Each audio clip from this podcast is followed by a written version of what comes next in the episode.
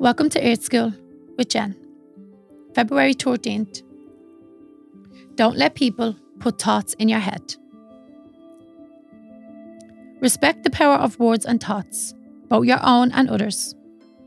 Our ideas and inspirations sometimes come from other people, they come from outside us. But if we're not careful, it's easy for others to put their ideas and their intentions in our minds, to cast their spells on us. You aren't very creative, your heart isn't open. You're really not that healthy. You need me to succeed. You don't deserve success. In fact, you don't deserve.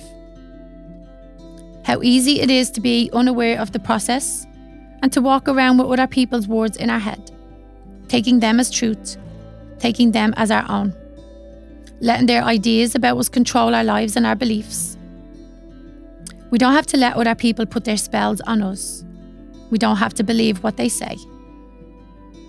What are the words others have spoken to you, the spells that they've cast on you and your life?